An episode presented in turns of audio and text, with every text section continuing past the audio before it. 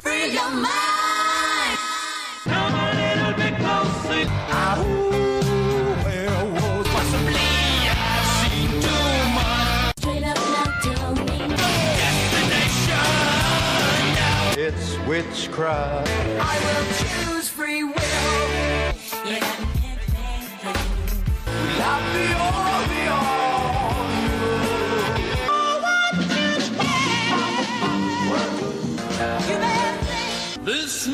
magic moment, it's wonderful, wonderful. Oh, so wonderful, my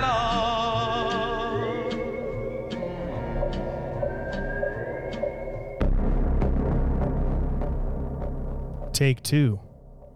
Welcome, everybody, to the Homewrecker Podcast. I am your host, Alex, joined as always by my beautiful, lovely, gorgeous, amazing wife, the lovely Monique. I can't believe I said take two. Hello.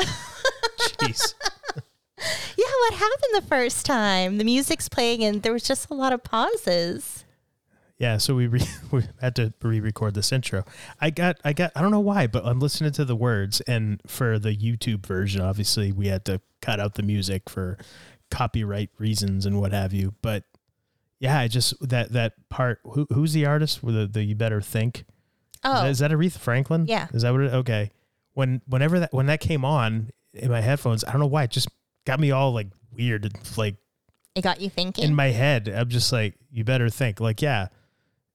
People better fucking think. I don't know. It just that's just what was going through my head. It completely threw me off. How many times have we done this show, and how many times have I heard that I thing know. for whatever reason today? It just had that effect on me. It was weird. I got all discombobulated. Interesting. That's okay. Got Yeah. you thinking. Yeah. That's the point.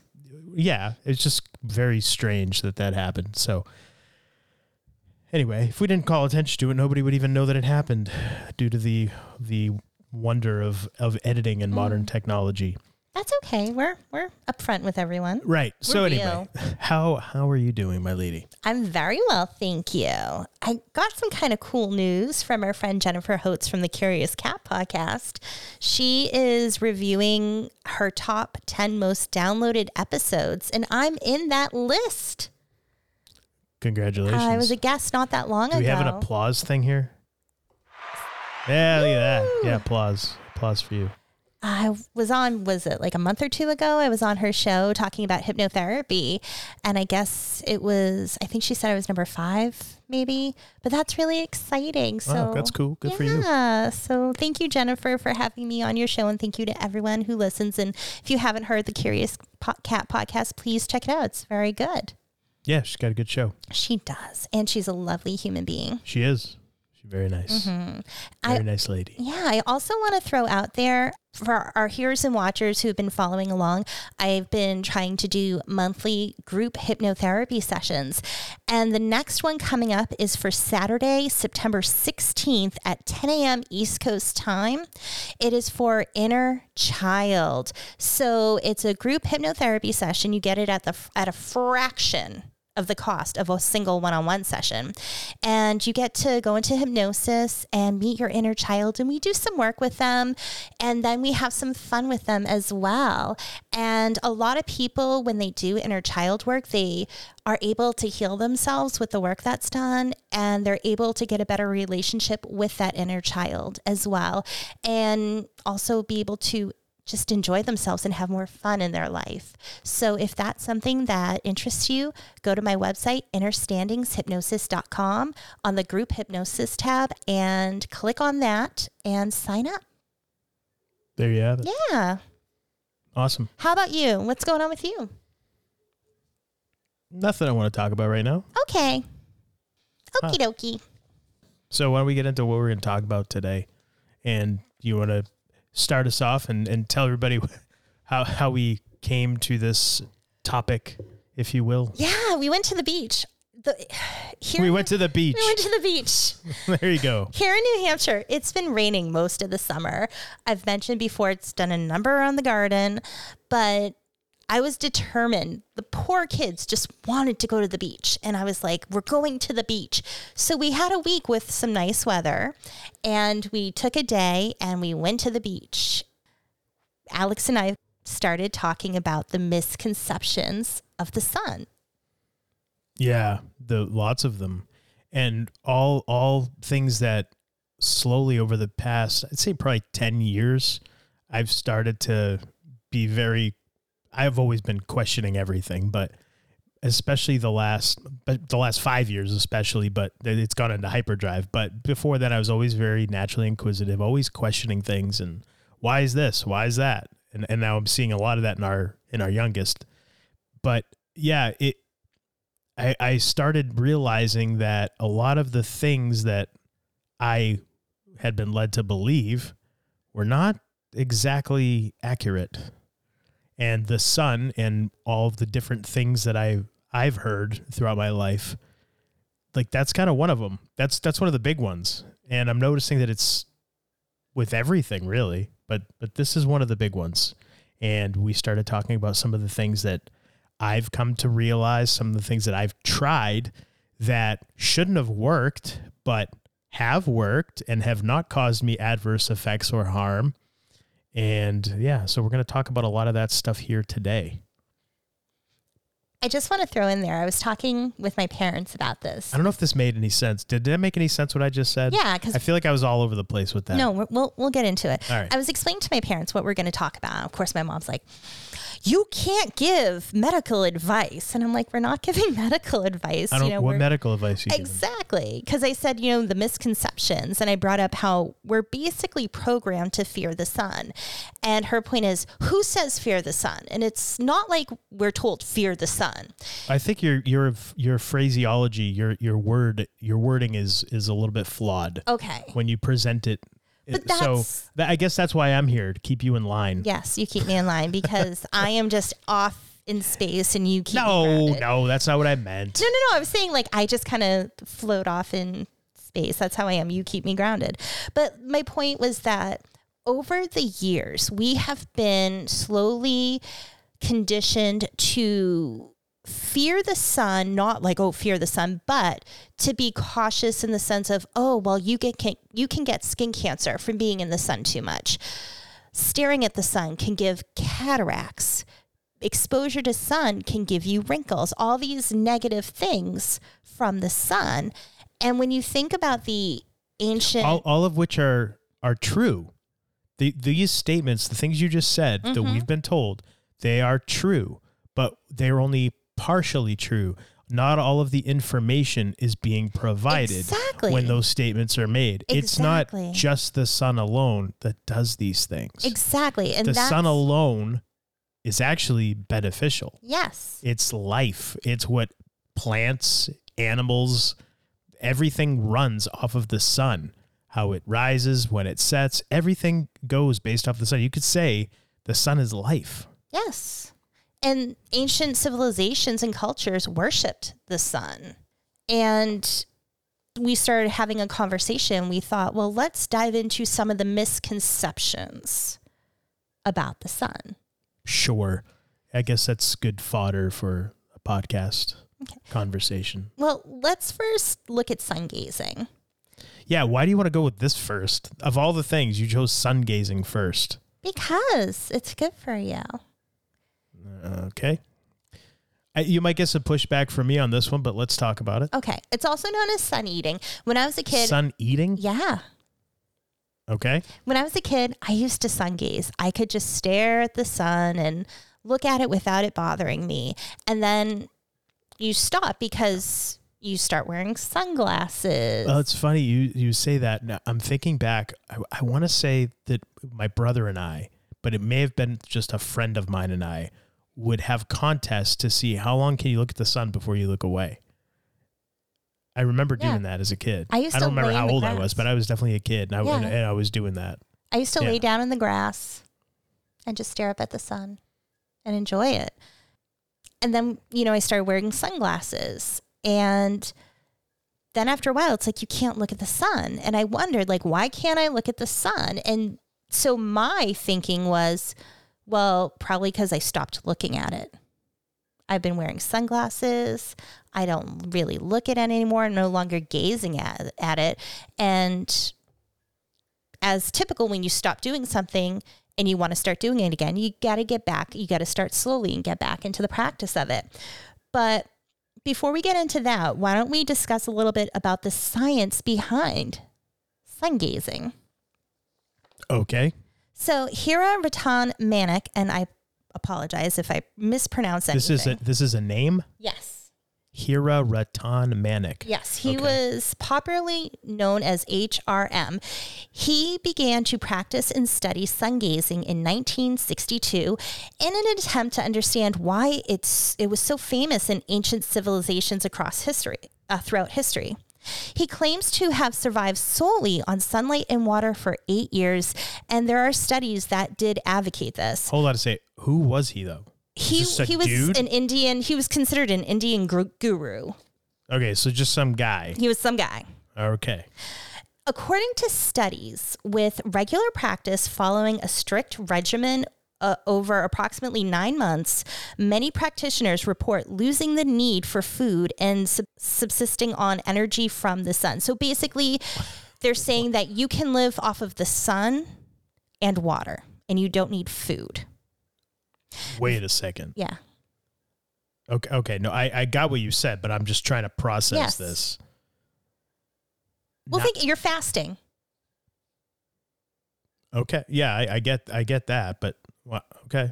Over. So it takes them nine months to get to the point where they don't need food anymore. After following a strict regimen over What do you know? What the regimen was? Do we able to find that information? I didn't, but from, and I'm going to get into it a little further on, Okay. it stated that when you sun gaze a lot, one of the benefits is you feel less hungry.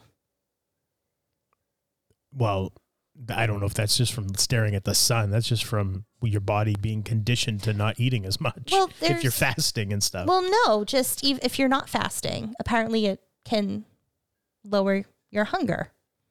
okay. yeah. Well, let's move on. Various studies have proven sun gazing works. In one study by the medical team at Thomas Jefferson University and the University of Pennsylvania in 2002, HRM underwent a 130 day observation, which proved that the gray cells in HRM's brain were regenerating. The study. Wait a second. Wait a 2nd Mm-hmm. The same guy here yeah. who started doing this sun gazing in 1962, Mm-hmm. still alive in 2002, Yeah. Underwent a an observation Yeah. over 130 days, Yeah. and the gray matter or the gray cells in his brain started regenerating. Yeah. Okay, I got to hear more about this. The study further generated 700 photographs in this observation period where the neurons in his brain were actively growing and not dying.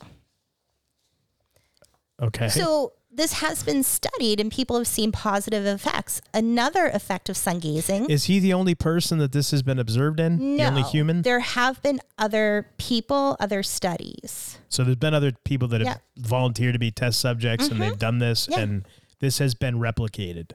Yeah, and I'm going to mention somebody else. Okay. Yep.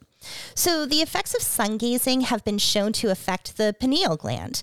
The pineal gland, along with the pituitary gland, controls the sleeping and waking cycle, that's also known as master glands, and they produce two critical hormones for the body melatonin and serotonin.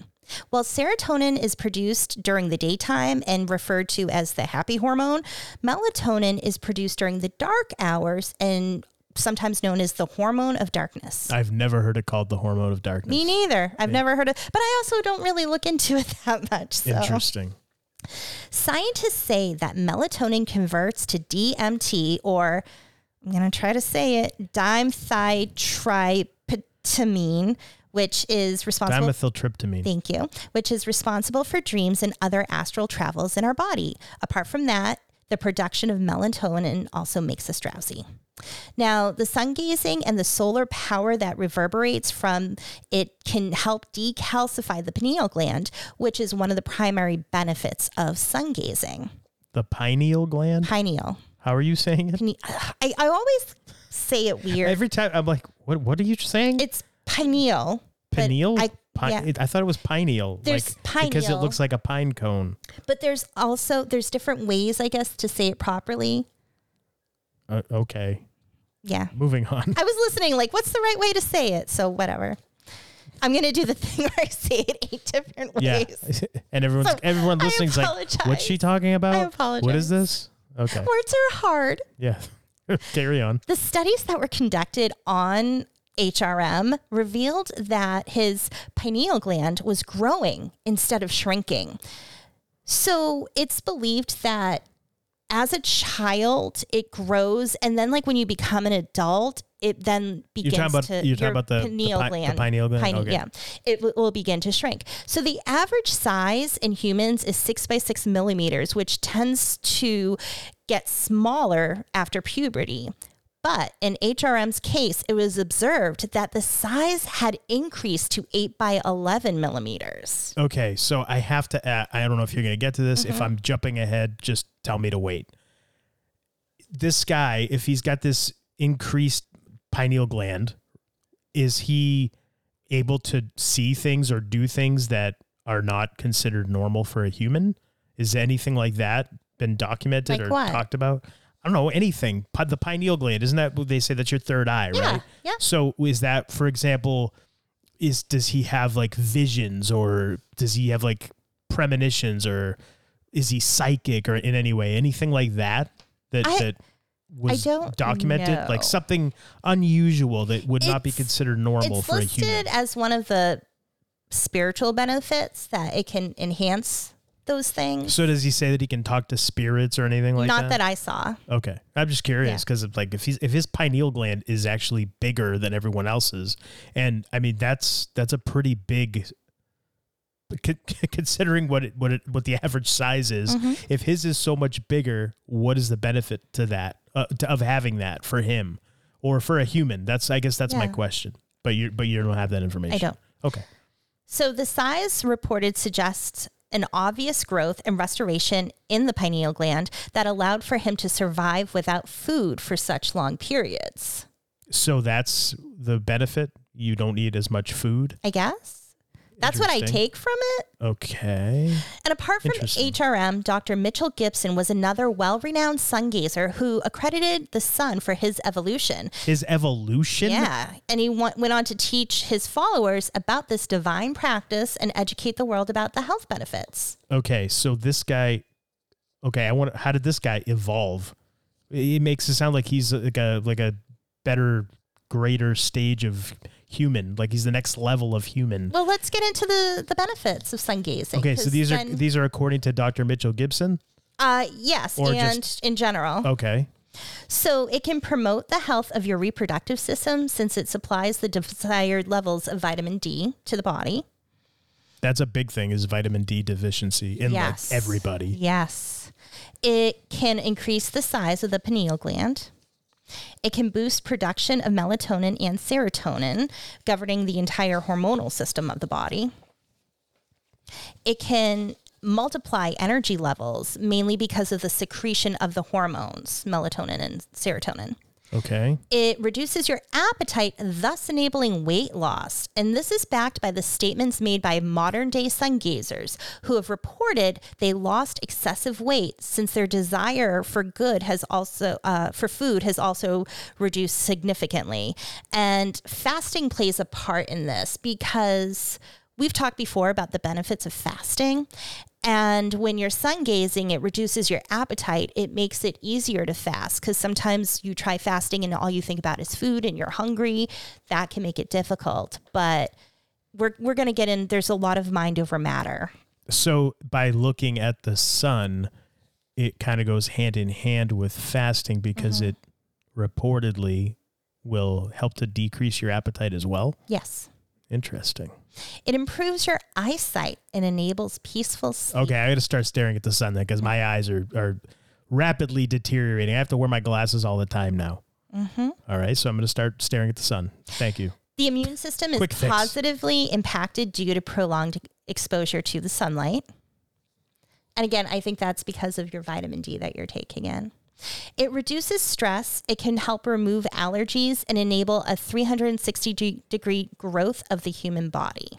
So what does that mean? So basically, it it changes in a sense like I don't think they mean like you're gonna get taller. I think it means like how your pineal gland grows instead of decreases. So as things start to shrink, break down over time, it actually helps keep it Almost keep it like healthy. regenerate Yeah. almost in a way. Okay. That's how I took it. Okay. It can heighten the, the strength of the hypothalamus tract, which is the link between the nervous system and the en- endocrine system via the pituitary gland. It can supply your brain with several nutrients that were otherwise available in limited quantities. What nutrients would those be? I didn't find those. What, I mean, what nutrients do you get by looking at the sun? I guess that's where I'm. Well, the way my mind was thinking how plants get nutrients from the sun, your body creates it. Uh, okay, I suppose. See, see, uh, some of these statements, I'm like, okay, they, they're very vague. Mm-hmm. Yeah. It this this almost reads like the benefits uh, that you see when you're looking at an ad for like a health supplement. Yeah. No, I, I, that's not that. I'm- That's not. I'm not saying that to make this sound good. I'm saying No, I like, get it. That's what this I'm reads not- like. And I'm not saying either way, because again, we say do your own research. I'm just saying information. Okay, Um, go ahead. And we'll list the websites we got information from. But it also can promote balance in your life and help increase your inner strength. So that's more of like a mind matter thing. It can take it can help with mental health and peacefulness. It can encourage a positive mindset and increase confidence. And some say it can advance your psychic and intuitive abilities. And the dormant areas of your brain become activated as you're introduced to other abilities that you're inherent to. Like I said, this towards the end started to read like some copywriter wrote this to to to come up with some benefits. It's very vague and very just I don't know. Yeah. Uh, okay, I'm, I'm I'm still my skeptical But you part gotta, of me is just I like, mean, uh, come like on. the very- peacefulness, because we're going to get into how to begin sun gazing. you're basically like you're building up. It's a process, and you need patience for that. You have to work at it. So as you do that, that can also help mentally. What if I live in New York City and I'm out on my apartment deck, Mm-hmm. we'll say on my balcony, and I'm staring at the sun, and all I have around me is noise and smog and people yelling, car horns out. blaring, this and that. How's that going to increase my peacefulness? Tune it out. It's that simple. Tune it out. Again, this is shit you got to work on. I get it. It's I, like- I, I'm playing the devil's Yeah. advocate to no, I everything you're it. saying here. Because, it's like, I said, a lot of this stuff is everything like, takes okay. but that's the thing everything takes work and if you're the kind of person who expects things to happen right away instant peacefulness well you're in for a rude awakening like that's not how it works it takes time and I want it now, damn it. i know that's the society that we're in now Instant gratification. instant gratification fix it now All right, so why don't you tell everybody and and me how to sun gaze, please? So it's recommended to do a little at a time. So the best way is to begin either at sunrise or sunset because these are considered safe hours Why are those considered safe hours? because the sun isn't as strong. But don't you want the sun to be strong if you're trying to get No, isn't more better? you got to settle into this. It's not. I want maximum strength. Yeah, it doesn't work that way. Come on. it's not aspirin. Damn it. So it, it's, It's recommended. not aspirin. okay. it's recommended to begin with 10 seconds at a time. So you're going out. It's the first day you want to start sun gazing. Go outside, either do it at sunrise or sunset. Don't wear any type of glasses. Don't have any type of glass between your eyes and the sun. So no so like no contact. no lenses, that kind contacts, of no eyeglasses. Don't look at out the window, anything like that. It's also recommended as you're outside, be barefoot on the grass or the soil when doing so. Why is that? Again, you're grounding yourself as you're doing it. So What's the benefit of that though? Why can't I just go do, out in do my you want to get into a whole benefit? You can go in your flip flops. I'm just I'm ask I'm asking questions. Okay. I want to make sure I got this right. Keep in mind, I didn't like make this shit up. This is I know you Yeah. didn't, but you did the research, I so I'm just curious Okay. of what you've come up with. well, we've talked about the benefits of grounding before. Actually, Alex and I have been doing that, going out and grounding every day. Yeah. It- it- believe it or not, I don't know if it, if it correlates or not, but I've been sleeping better the past few nights since we started doing that. So I don't know if that has anything to do with it or not. Maybe. Could just be a coincidence. but start with 10 seconds. The first time you do it, go outside and start with 10 seconds.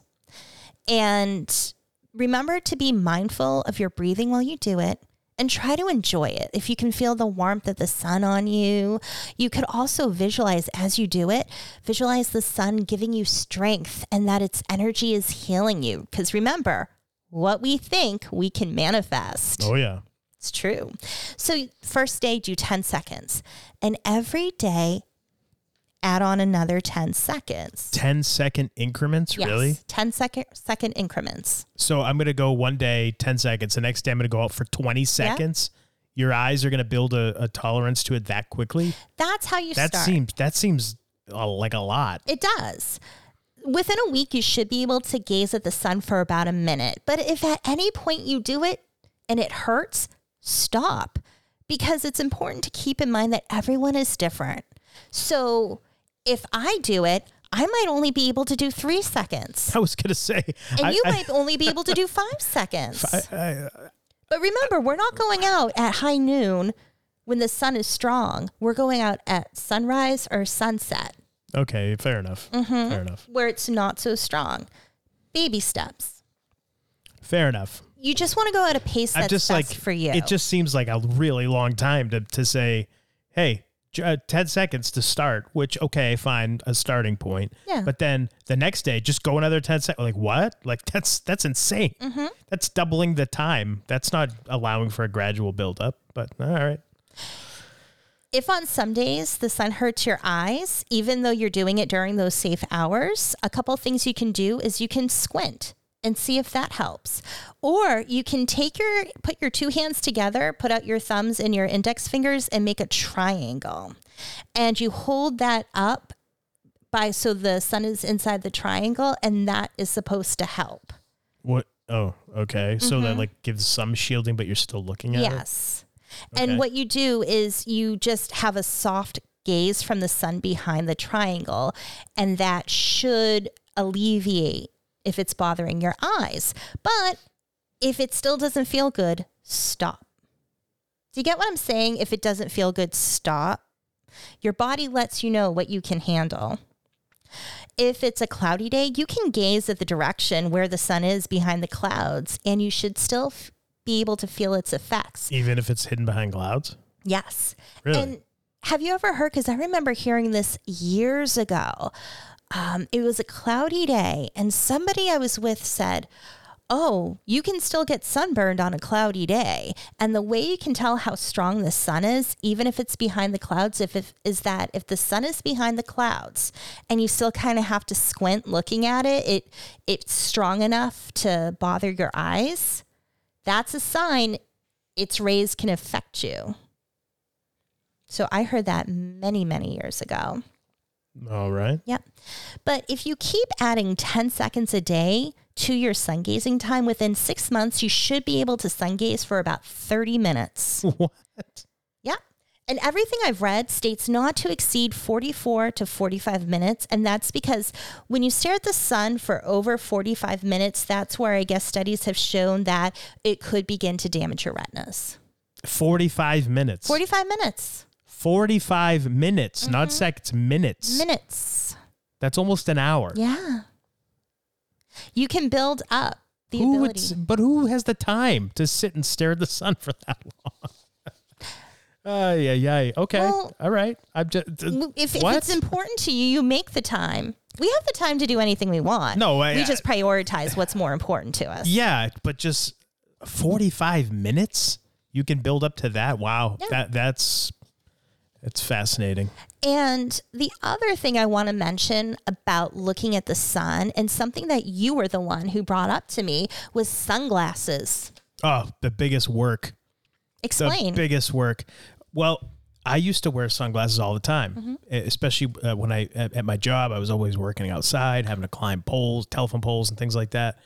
And so I was always driving everywhere and everything. And so I'm always wearing my sunglasses all the time. And then I stopped. I can't remember why, but I just I, I, I just stopped wearing them for some reason. I don't know if I forgot them or something. And it was so hard to see. Like, geez, this sun, it's crazy, blah, blah, blah. You know, and then I, I honestly cannot remember. It, it had to have been about five years ago where I just said, you know what, I'm not going to wear sunglasses anymore because I feel like by wearing them, it's making my eyes weaker uh, when I'm outside. Like I can't function unless I have these things on my head, and it doesn't seem right. So I, I stopped wearing them, and over time, yeah, I I don't need them anymore. I never need them. Even when I drive and the sun's bright, it doesn't bother me.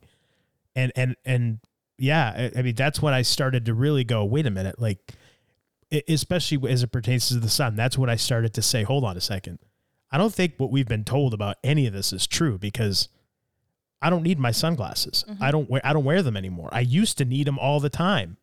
But it's because I think it's because I weakened my eyes by wearing them all the time. And so that when I didn't have my sunglasses on, it was so difficult to see. And I, I don't know if that's if that helped to cause some of the things that problems I'm having now with my eyes. That could just be because I'm getting older.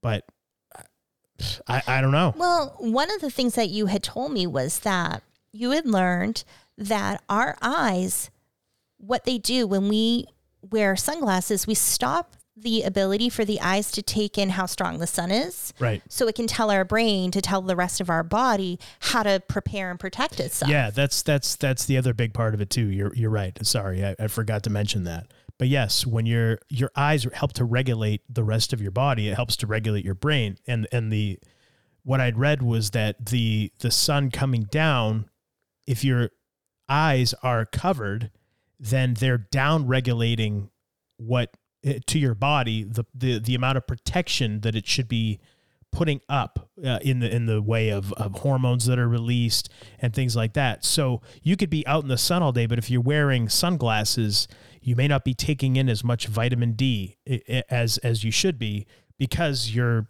your eyes are are not sending the proper signal to your brain, which in turn is not getting the rest of your body functions to work the way that they should be because you're shielding that part of your body and so it kind of just throws everything out of whack and it made sense when I read it, and that was one of the the catalysts to me going, wait a minute, I, I probably shouldn't be wearing these sunglasses as often, and that's when I just when I read that is when I, I I made the decision to just altogether get rid of them, and I haven't worn sunglasses since, and I've been fine, I've been great. Yeah. And when you told me that, I stopped wearing sunglasses. I don't have an issue. Yeah, it's just it's just one of those. you- I mean, it took a little bit of time. I, I want to say it was maybe about a week, and I was fine again. So it did didn't. ta- so I don't know. Maybe the ten I feel seconds like thing. it didn't take long either for now me. that I, now that I'm thinking about it, maybe the 10 seconds thing isn't so crazy. It's The- just kind of crazy hearing you say it Mm-hmm. and and not really thinking of it in in context. But yeah, The only issue I still have is when I'm driving. You know, when the sun is at a certain level and it's blinding, like you're going like down, you're driving down a street or like up a hill or something, and you're like, I can't see anything in front of me. but you figure you're also driving, so you have that windshield and that window, that glass. That's maybe it's also kind of. Uh, what's the word? Accentuating, maybe uh, amplifying the the brightness in Mm. A way. I tried putting on the sunglasses just to see, like, does it help? It didn't do anything. So it's like, okay, well, these aren't helping, so I'm not going to put them on. There you go. Mhm. I want to talk about our skin and the sun. Uh, that's yeah, good. that's a that's a big one. Yeah, and That's I want to talk about how seed oils affect us and our ability to absorb the sun's Can we energy. can we take a break first? Yes, let's and, take a and break. we'll talk about that uh, as soon as we come back. We will be back in a moment. Hey, you. Yes, you. Are you looking for a new podcast that appeals to your scientific curiosity, but is also a little bit spooky? Show me how I died in a past life. Well, look no further because this cat is where it's at. He had concerns about the ethics surrounding AI, feeling they had achieved consciousness.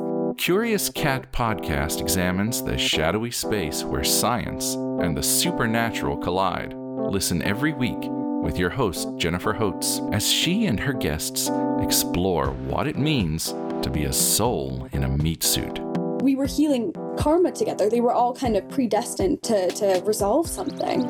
Listen on all your favorite streaming apps and continue the conversation on Twitter at CuriousCatPodCA or find Jennifer and all her links at Jennifer L. Hotes, spelled H O T E S dot com. All right, we are back and we're going to talk about our skin and how the sun affects the skin because I don't know about you, but all my life I, I heard got to wear sunscreen. Can't be out in the sun for too long because you're going to get a sunburn. And if you get a sunburn, then you're going to get skin cancer and you're going to get wrinkles and blah, blah, blah, blah, blah, all this stuff. So, how much of that is true? How much of that is bunk? Well, I think one thing most people don't realize is how seed oils affect us and the ability to absorb the sun's energy and how it affects our skin when we take in seed oils. So, Why don't you, what? What do you mean? sorry. So, like, seed oils affect the way the sun reacts to our bodies. What's a seed oil? A seed oil? I mean, I know what a seed oil is. I'm saying for Oh, I'm going to get all listening. into it because I'm going to give a little history lesson for people about it. Wonderful. I gotta kind of go the the side road to get to where we're going, but it's gonna make sense. okay. So, made as a healthy alternative to butter, vegetable oil, vegetable oil came onto the market and changed our eating and health with major impacts. Fun fact: vegetable oil is not actually from vegetables per se, but in fact a seed oil. Well, so if it's not, it doesn't come from vegetables, where does it come from? Seed, like pressed seed oil. And you think, well, vegetables, seeds, What it's kind of all seeds? good. I'm going to get there. Okay. I want to give some history about vegetable oil, seed oil. This is from mitchelllandon.com. The article reads In the 1870s, depression led to a partnership that would change the world. William Procter left England with his candle business. James Gamble left Ireland to start making soap, and the two just so happened to marry sisters in Cincinnati and started a soap and candle manufacturing company called Procter and Gamble. Whoa. Yeah. Back then, animal fats sold like crack. They'd break down pigs on the slaughterhouse disassembly line, which later was reverse engineered by Henry Ford to start making cars on the assembly line. But soon these animal fats, which were a key ingredient in soap, got expensive. In search of lower cost alternatives for their business, P&G got creative. Enter cottonseed oil. At the time, cottonseed oil was deemed quote unquote toxic waste after it was displaced by regular oil as a fuel source, but not for long.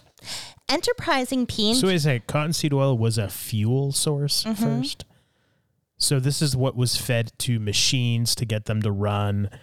I guess so. Yeah, amazing. And then it turned into our food. Mm-hmm. Enterprising P&G saw a lucrative opportunity to use unwanted, i.e., literal trash, cottonseed oil to make cheaper soap and eventually cooking oil. Soon enough, they chemically altered it into cooking fat resembling lard. They called it Crisco. They thought it combined crispiness, freshness, and cleanliness. Yum! Not quite. After some clever marketing hacks, it quickly became a staple of the American diet. Popular science article from the era summed up the evolution of cottonseed. Quote, what was garbage in 1860 was fertilizer in 1870, cattle feed in 1880, and table food in 1890, unquote. Let that sink in for a second. So this wow, this goes back that far, huh? Mm-hmm. P&G bought patent rights and started mass producing the new cottonseed oil formula known today as hydrogenated vegetable oil, selling to home cooks as a replacement for animal fats. But they still need to create more demand, so they hired America's first full service ad agency, J. Walter Thompson Agency, and started OG growth hacking. No company has ever put as much advertising dollars behind a product.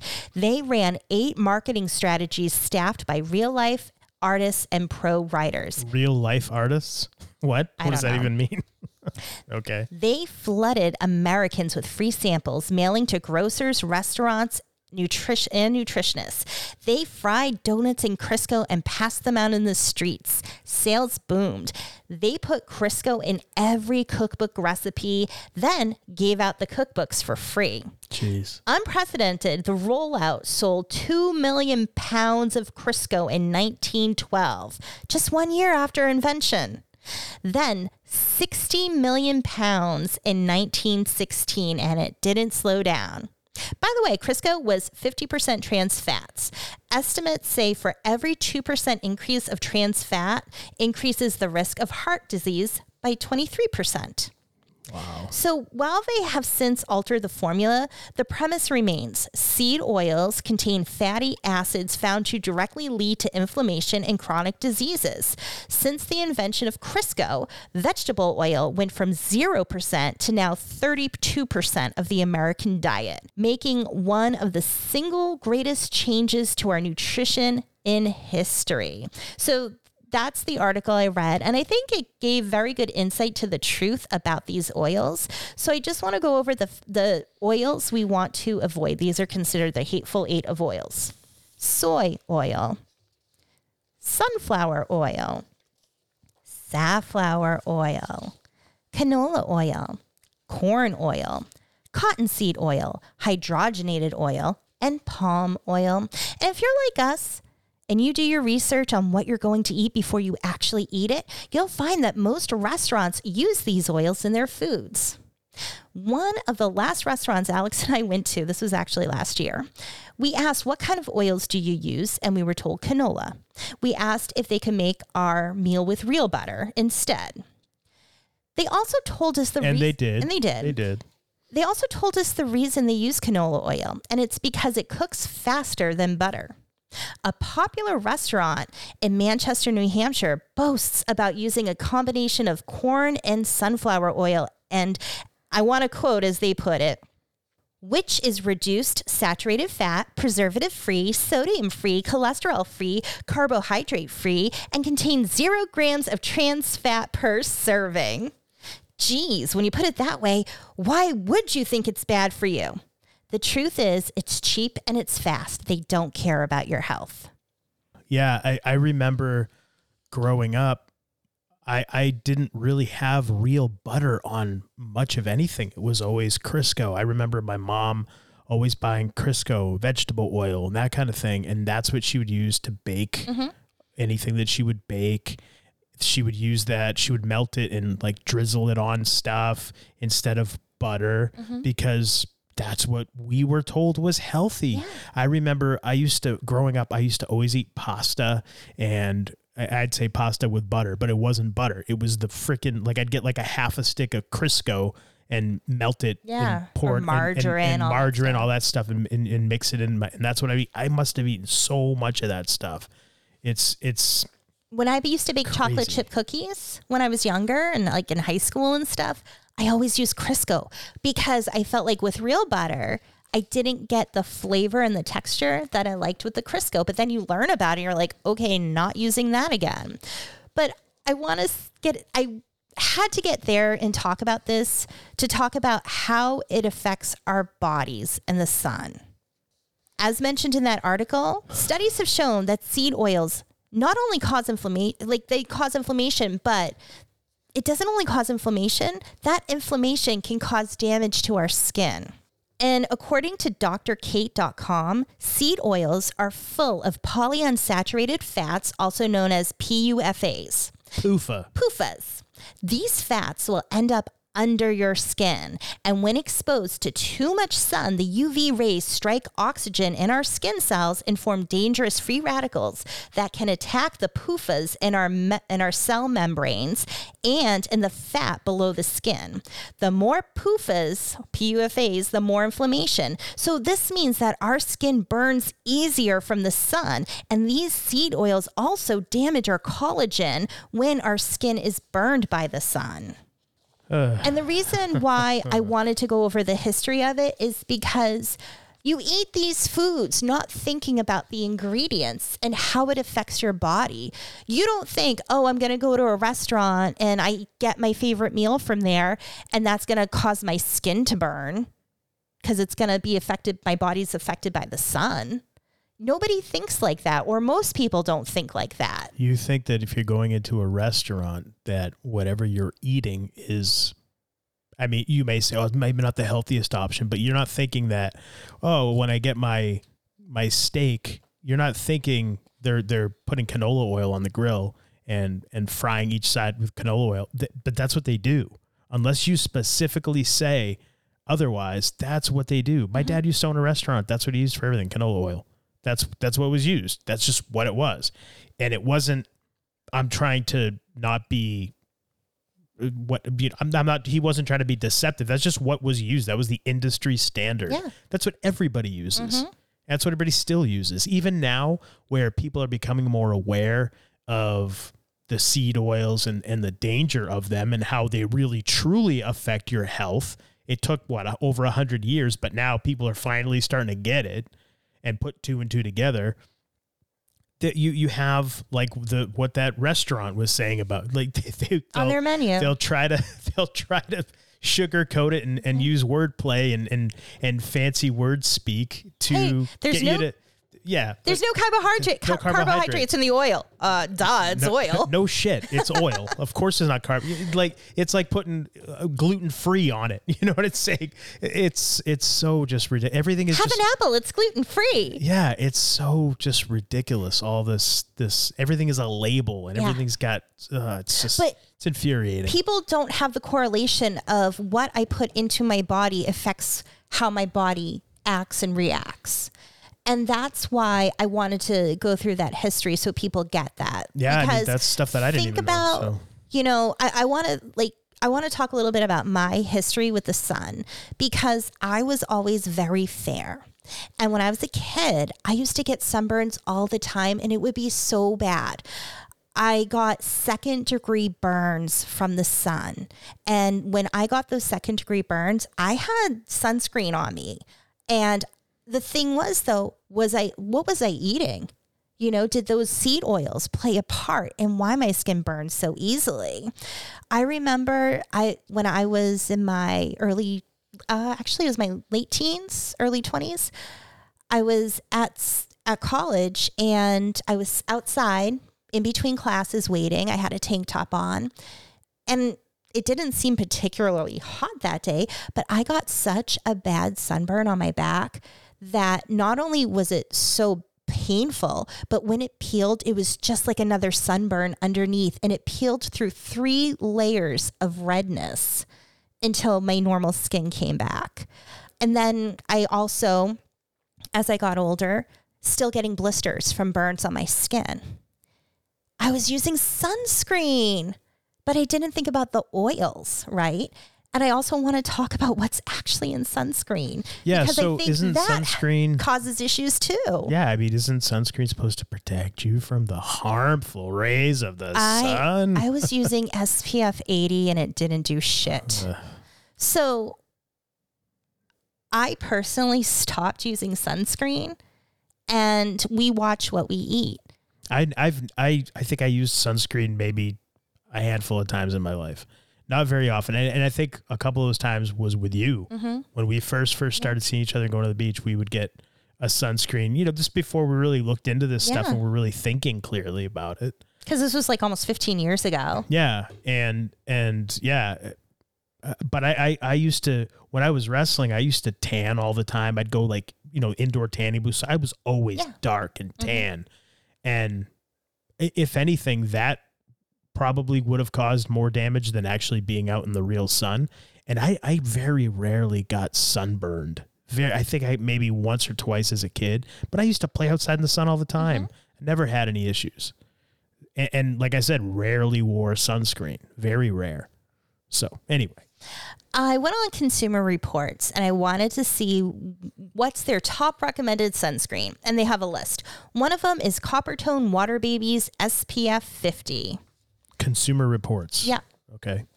So the Water Babies Coppertone Water Baby sunscreen claims to be hypoallergenic and to prevent baby skin from up to 98% of the sun's most damaging UV rays.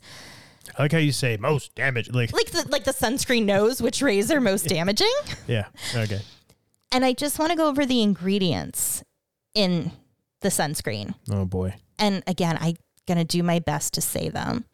Water, aloe barbadensis leaf juice, C12 to 15 alkyl benzenate, neopentyl glycol dihepotenoate, styrene acrylates, co- This is copolymer. This is painful. I'm so sorry. butylene glycol, VP icosine copol- copolymer, 1 2 hexanedi- hexanediol, excuse me, hydroxyacetophenone, fragrance, tocopherol, acrylates, C1030 alkyl acrylate cross polymer, potassium hydroxides, disodium EDTA, sodium ascorbyl phosphate. Thank you. I'm sure the listeners thank you. as. Can, can you break these down? yeah, let's break them down. Okay. First one, water. Well, it's water. But is it distilled? Is it purified or filtered? Is it from a, stri- a spring or straight out of a water treatment facility? Someone's I don't know. tap. Yeah. aloe barbadensis leaf juice. It's aloe plant. But I question is it treated with pesticides that remain in the plant upon processing? Those I are- don't know. Yeah, exactly. Good, You- good, you- good question. You know what I just got in my head? My big fat Greek wedding, where like she wants to get with a non Greek guy. How is his family? I don't know. I got Gus in my head from my big fat Greek wedding. Nice. I don't know. I'll let you say the name of it. C12 15 alkyl benzenate. This is used in cosmetics as an emollient, which is a softener, Emo- and emollient. emollient, thank you, and also a texture enhancer. It's often also used as an antimicrobial agent in sunscreens, and it's used due to its ability to make the touch silky and soft. And I apologize because this is the one I missed the side effects for, so I'm sorry. Oh, My mistake. I was gonna I was gonna ask you. Okay, so it makes it uh, makes it feel silky and soft. So that's probably for the consistency of the sunscreen that gets put Yeah. on. Okay. Uh, neopentyl glycol dipeptanoate. This is an emollient used in skincare products for its properties as a skin conditioning and viscosity increasing agent.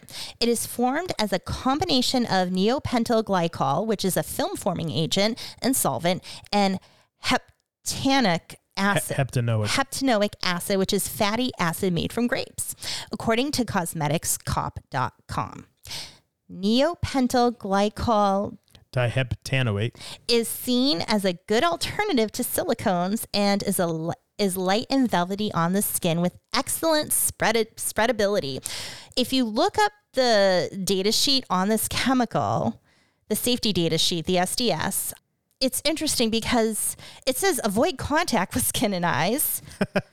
Conditions to avoid. Does it really? A lot of these do. If you go to the Oh, SDS wow. sheets on these, avoid contact with skin. Now, granted, a lot of this is if you're handling these ingredients. And these are okay. like if you're at we're in the fact you know warehouse or whatever and you're handling it. But it's like uh. okay, conditions to avoid: contact with incompatible materials, moisture, and extreme heat. And this is going in sunscreen. What are incompatible materials? It's going on your skin to go into probably water, or you might sweat, and you're going to be in heat. How extreme are we talking about? Other adverse effects Do not allow material to run into surface waters, wastewater, or soil. So we're going to put this on our skin and go in the water with it, but it's not good to get in the water or the soil. And we should avoid skin exposure. Granted, this is used in small amounts and diluted. Should we be concerned? I don't know. I'm just kind of pointing out, like, this is, I get how they say, well, it's such a small amount, but still, like, you're using this how how many times a day you're spreading it on Uh, and yeah, how many people like, slather this stuff Yeah. on themselves, on their young children? Mm-hmm. And this is one of the better ones, right? That they say is one, One of of the, better top. ones. Mm-hmm. What one of the top? But does that mean uh, Consumer Reports? Is that one of the top purchased? One of the top? their like, is- research i- determined this was one of the best sunscreens to use. But what is the be- what is what do they determine as best? they have What's all their different criteria? factors. I forget, but they have because I used to always look at consumer reports for stuff. There was like a whole number of things that they deem Are they taking people's health into account with this? Typically i feel like typically they do but again uh, i feel like a lot of anytime you look up reviews on places are they being paid? Now consumer reports you have to pay you have to subscribe. And actually when i went on a pop-up came subscribe blah blah blah and i get out and i go back in and scroll just so i could look quickly and see what they recommended. Gotcha. um, because i don't have a subscription. Okay, so let's move on to the next Mm-hmm. ingredient here: styrene acrylates copolymer. This is a relatively expensive and specialized, specialized engineering plastic based on styrene. Outstanding in UV and heat aging resistance since the N butyl acrylate. rubber contains almost no residual double bonds. I don't know what that means. In contrast, the ABS rubber phase contains approximately one residual double bond per monomer unit. As a consequent, radicals can be more easily generated by heat or ultraviolet radiation. So you're putting on a resin slash plastic on your skin and it heats up free radicals, which can affect you.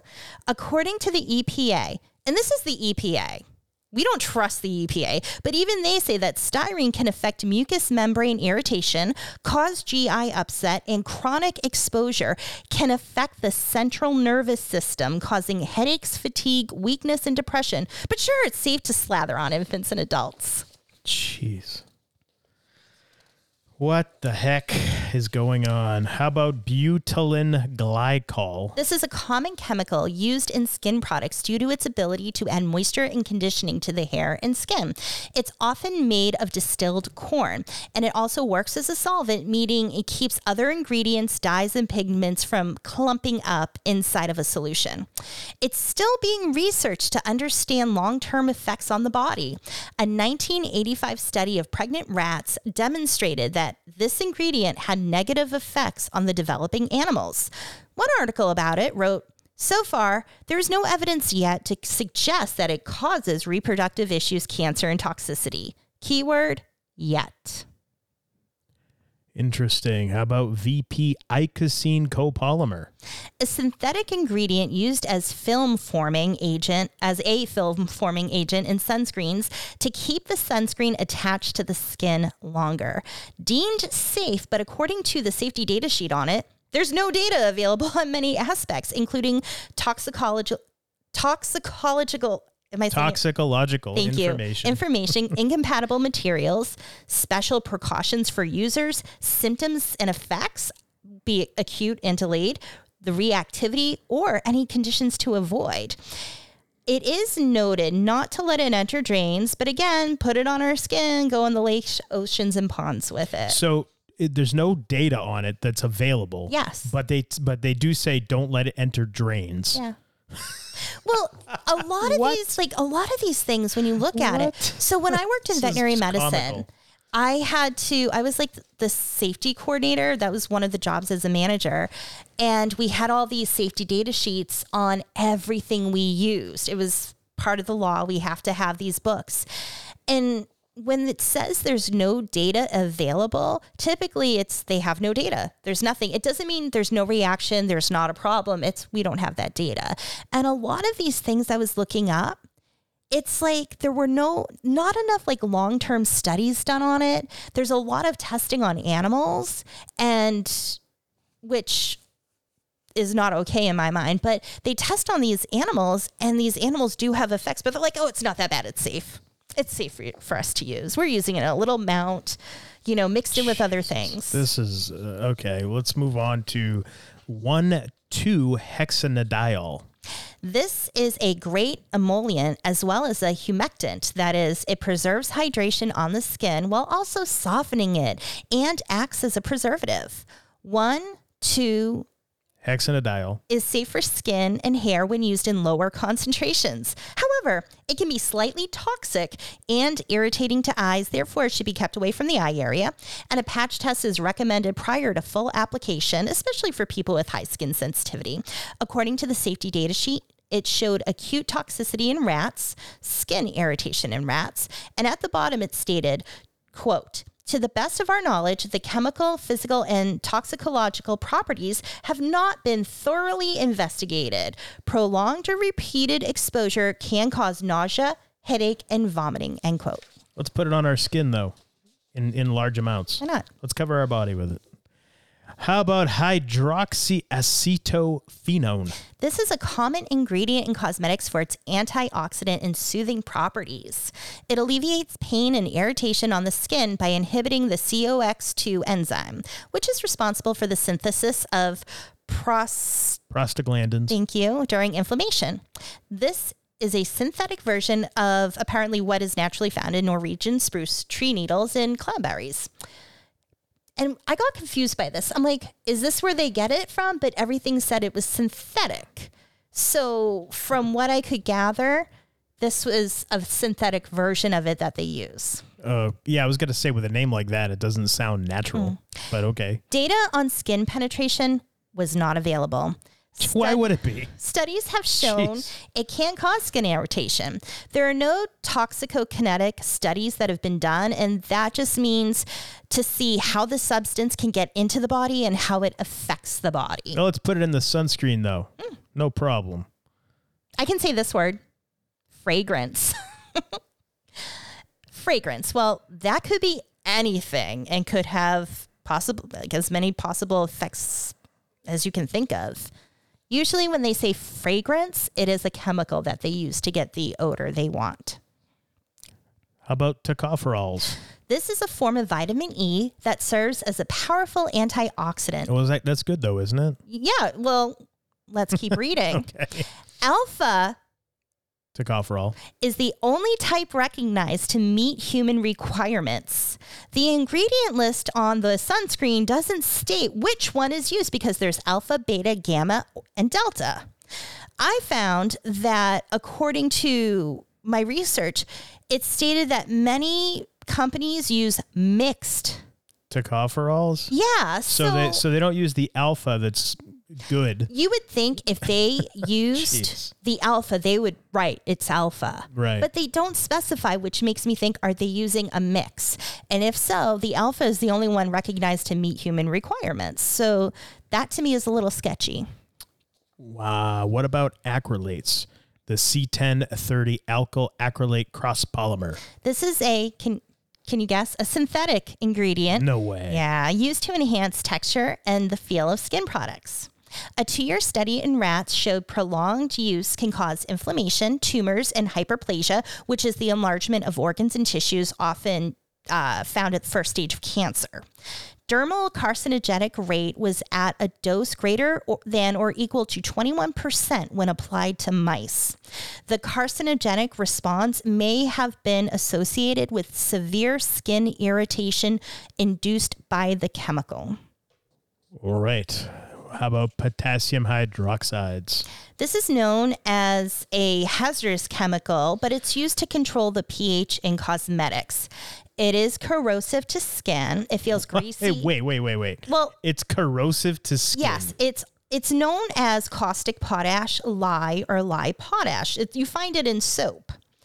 Okay. It feels greasy on your skin because it makes soap from the fat in your skin. It's also uh, uh, while lye is commonly used in soaps, it's considered safe to use in small amounts when mixed in with other ingredients.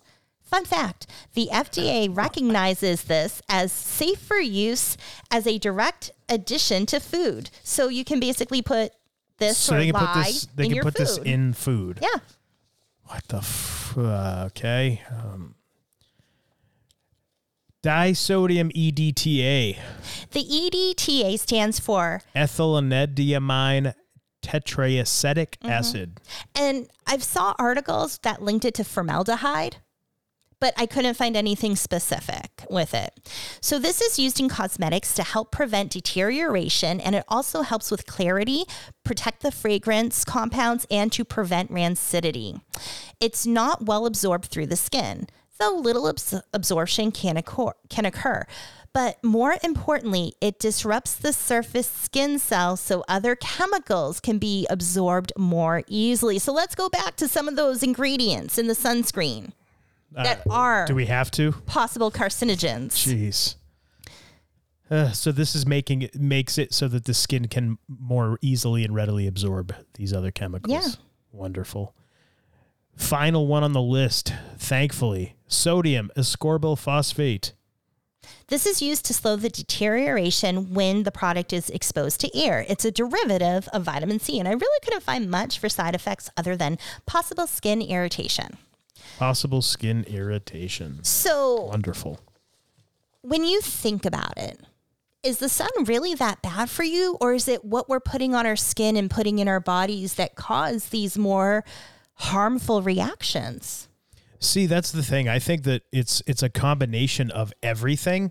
So when you hear the sun's bad for you, well, the sun is not bad for you. Well, yeah, but the sun causes wrinkles. Well, the sun alone doesn't cause wrinkles. It's you have to take into account genetics. You have to take eh, eh, take into account your diet, stress levels, Oh, yeah. things you're putting on your skin that maybe are enhancing the the the so-called ill effects of the sun. There's so many other things. So I think that a lot of the information that we've been fed throughout our lives, our parents, our grandparents, it's it's all incomplete information. There's some truth to it, but they leave out very important details. And I think that that's where a lot of the fear maybe that people have of of being out in the sun comes from and i think a lot of the things like sunburns stuff like that yeah people can get a sunburn if you're outside for too long sure of course if, if it's high noon and the sun is directly overhead and you're outside and you're just hanging out with your shirt off you're probably going to get a sunburn if you're out there for more than 30 40 minutes without getting some cover it's going to happen regardless of your diet, I think. but I think it's it's like anything else though, like the sun gazing you were talking about. You build a tolerance to it, you build a, a resilience to it. It's like it's like working out. You you don't immediately just start working out after never having done it and you're able to do 50 push-ups. No, you build your way up to it. You build a resilience. Yeah, You don't build go a- squatting 300 pounds. Right. Yeah, that's the thing. So you you have to kind of build a resilience and a tolerance to it. But I definitely don't think it's this bad, awful thing and that they're trying to block out by spraying all these chemicals and particulates in the air now that they're doing and all this talk of we need to block the sun and all that it's it's just nonsense it's it's just nonsense the the sun in and of itself is life the sun is what gives life. Th- There's there's no disputing that. I'm sorry. You cannot dispute that. No, I agree. And I just, with all that stuff with the sunscreen said, my personal observation for myself, and I mentioned it before, is like I stopped wearing sunglasses. I watched what I I watched what I put into my body. I stopped wearing sunscreen. I don't get second degree burns anymore. My sunburns, if I do get burned because I'm out too long, they don't hurt as much. And like we, got, I was at the beach. I got a little sunburn where part of my head was more exposed where it wasn't before, and I didn't have my base tan, and that got a little red. The only time it bothered me is if I accidentally like scratched it. When we, we mentioned we how we went to the beach and everything, mm-hmm. we didn't put any sunscreen on No. us or the children. And the and I was out there with my shirt off. I got a little tan. I didn't get burned. None of the kids got Nope. burned. And I just we were out like, there for spot on my hours. Yeah, you got a, little bit on your forehead, but we were out there for hours. We didn't we didn't have a, a, an umbrella, a beach umbrella or anything like that. We were just exposed to the sun and we were fine. We were fine. Totally fine. And I will say one thing I learned is if you do get a sunburn and it irritates your skin, apple cider vinegar, I've used it. It helps soothe the pain. Like a lot of people say, put on aloe. Yeah, absolutely.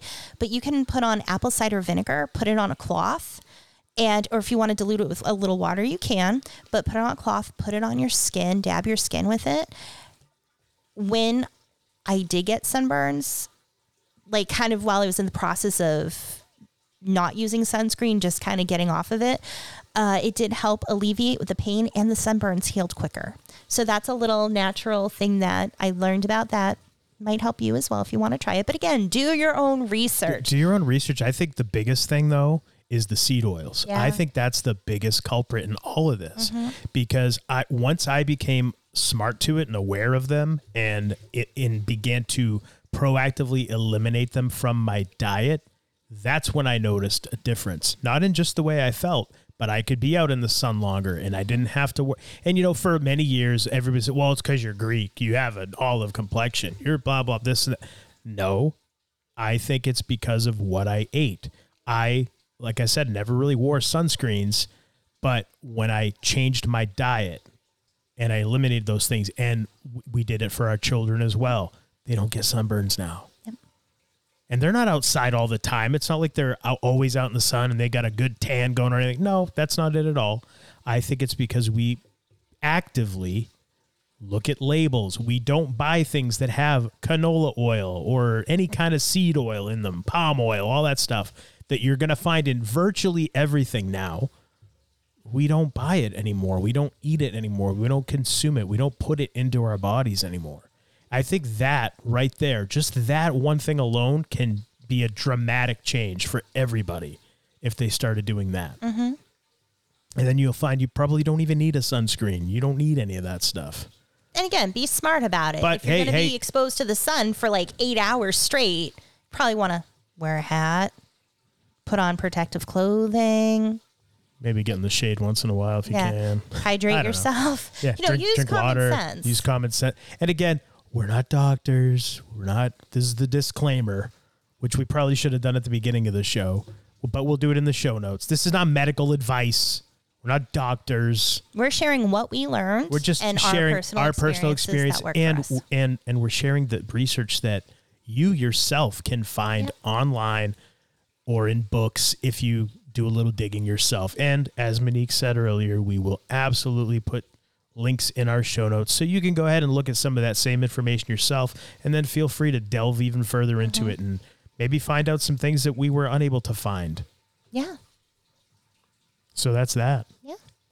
The sun is not bad. It's not bad. It's good. The sun is not our enemy. The It's sun our is friend. our friend. Yeah, uh, that that was wow, what a show. Yeah. That was a lot of big lot of words. information A lot of big words I stuff. can't say. The the sun the sun gazing thing. I'm I'm gonna. I'm not just saying it because we're on the show. I'm gonna try that Yeah, though. I've been trying it um, the first time, and I was like, I tried it. I'm like, shit, I didn't take off my glasses. That's why Oh, I couldn't jeez. do it. oh And so it's like, Monique, take off your glasses. Wow. yep. awesome. Mm-hmm. Yeah, I the, the I, I mean again, just do your own research. But yeah, absolutely try some of this stuff. But I think honestly, for everybody, stop eating seed oils. It's gonna be tough. It's going to be an adjustment period because they are in just about everything.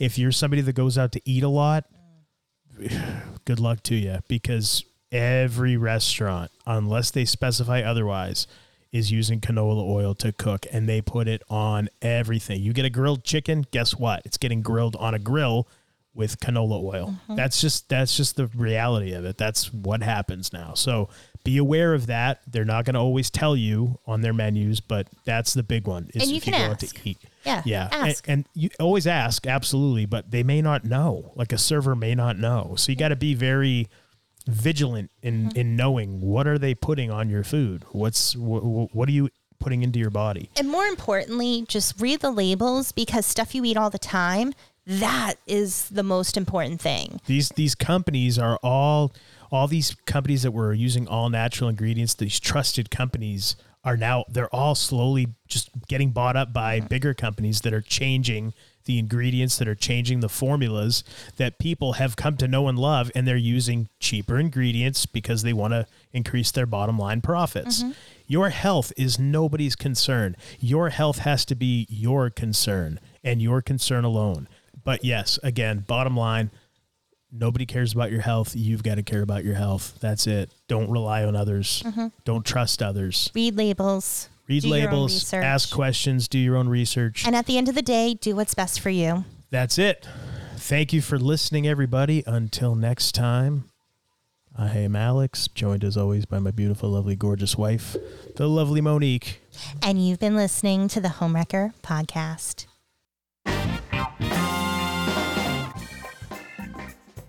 We love hearing from and interacting with our hearers and watchers. Feel free to reach out to us on Twitter. At Homewrecker Pod, You can also visit our website homewreckerpodcast.com. where you can check out past episodes and pick up some Homewrecker Podcast gear from our online store. Also, if you haven't already, please hit the subscribe or follow button wherever you're hearing or watching our show. That way you can be notified whenever a new episode drops. We're on all major podcasting platforms, and you can check out the video versions of our show at YouTube and Brighteon. You can also find Monique in a few places online as well.